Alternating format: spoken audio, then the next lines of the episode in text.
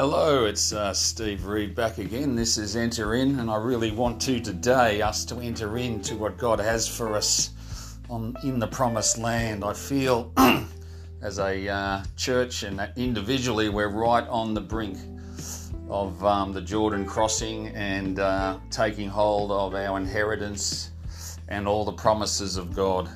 So uh, sit tight. It's going to be an amazing journey in the next five or so minutes.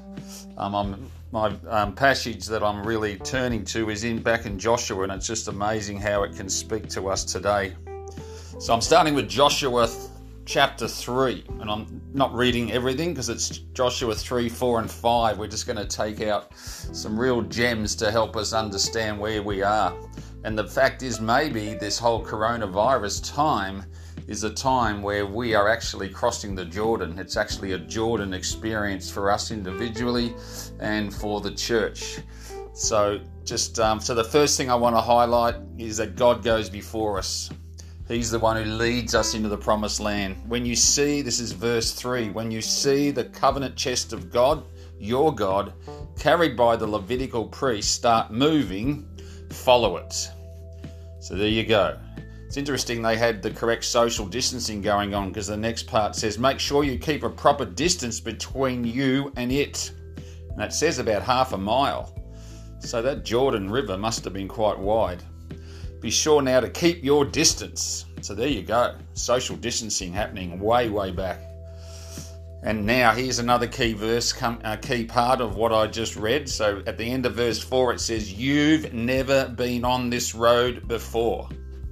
So coming into your inheriting your promises in the promised land, it will be a road you've never been on before. So you won't recognize it. You, you, you'll have to be led by God.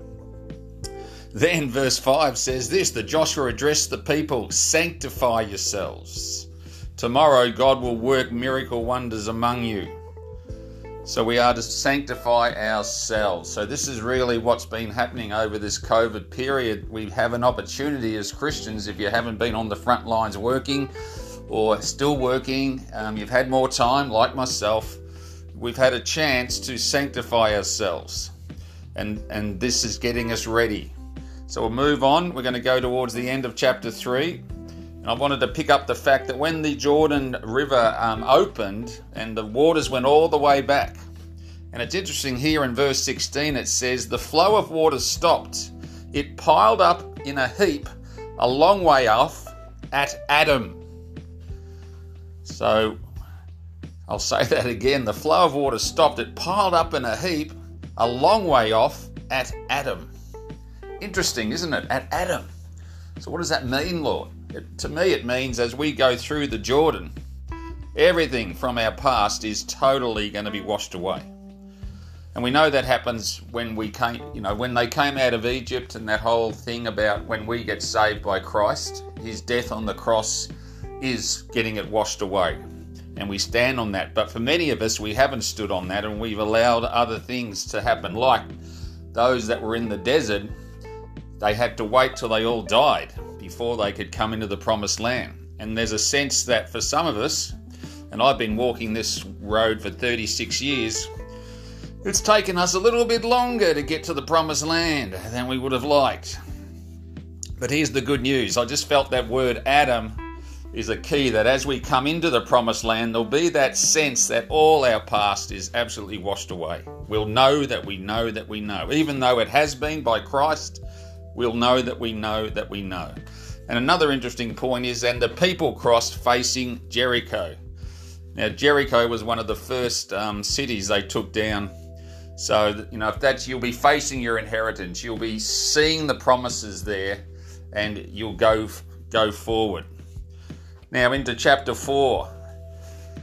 From right, um, what, verse 3 from I think it'll be also a mem- uh, something of a memorial because they had to get 12 stones out from the I'll read it here from right here the middle of the Jordan where the feet of the priests are standing firm. Take 12 stones carry them across with you and set them down in the place where you camp tonight. Down further in end of verse 7 it says these stones are a permanent memorial for the people of Israel. You will know that you know that you know you've crossed in and then it'll be like a memorial. So just to encourage you with, I remember going. My first encounter with God was on a on a sandy shore in San Diego, and I remember 33 years later, it was only a couple of years ago, I went back there because that was where I first encountered God. There was something that I just wanted to go back to where I'd first encountered. And so when you cross into this promised land, you'll know that you'll know, and it'll be like a memorial to you. It'll be an amazing experience. So let's see what happens here. We go down to verse 15. God told Joshua, Command the priests carrying the chest of the testimony to come up from the Jordan. Joshua commanded the priests, Come up out of the Jordan. They did it. The priests carrying God's chest of the covenant came up from the middle of the Jordan. As soon as the soles of the priests' feet touched dry land, the Jordan's waters resumed their flow within the banks, just as before. I guess I just wanted to share that that God went ahead of us into the promised land, but then he all he comes from behind us too, which is amazing. So he's going before us and he comes behind us. And that's a testimony to the fact that our past will be totally dealt with. Praise God. Chapter 5, we're just trying to bring this to a close just because of the time. You've got to realize as you are, and obviously they had to take to get their inheritance, there was the enemies were dwelling in those places. But look at what it says here in verse uh, at the end of verse one. Their hearts sank. That's meaning everyone, all the kings, the Canaanites, they all heard about God that God was with Israel. So you've got to realize when people begin to know that God is with you, that's when things start to really move. Their hearts sank, the courage drained out of them just thinking about the people of Israel. So when you've moved into your promised land, your inheritance, that's what's going to happen. That's what you've got to believe is happening amongst where you might be working, amongst government, amongst you know all kinds of um, attacks that you might have been under. When you come into your promised land, all that their hearts are going to sink. Hallelujah.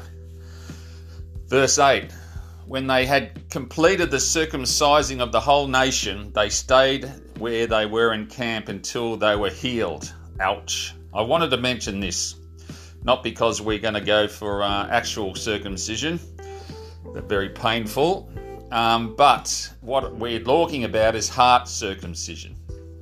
And like it said, sanctify yourself um, before, it's now you are going to have your heart circumcised. So I want to encourage you with that. And it, because today I have rolled away the reproach of Egypt. Wow. So all that past has been rolled away. The reproach of Egypt. So that's the circumcision of your heart. So if you're feeling pain right now, if you're feeling what's going on, God, and during this COVID thing, could it be that your heart is being circumcised? Could it be you're being sanctified and your heart circumcised to take and enter into the land flowing with milk and honey? Hallelujah. And the final thing to say, verse 15 God's army commander, which basically Joshua met. Um, he met a man that was standing there holding a sword, and um, Joshua fell on his face to the ground and worshipped. And the God's army commander ordered, and some people would say this is Jesus take your sandals off your feet. The place you are standing is holy. And Joshua did it. Well, he saw what happened with Moses, so the same God that had come to Moses now Joshua knows that he knows that he knows it's the same God that's coming to him because of that experience of taking his sandals off and knowing that where he's standing is holy. So I hope that's an encouragement to you to um, take your promised land during this COVID time and to not give up. And uh, so I just um, thank you for listening once again. It's gone way over time this time, but I think it was worth it. So it's now 9:35 minutes. Oh no, what have I done? But yeah, let it be an encouragement that um, for all of us, could this be the church's moment as we come through this COVID crisis to come out the other end into our promised land and individually as well? So be encouraged. God is at work and He's bringing you into your inheritance. Bye for now.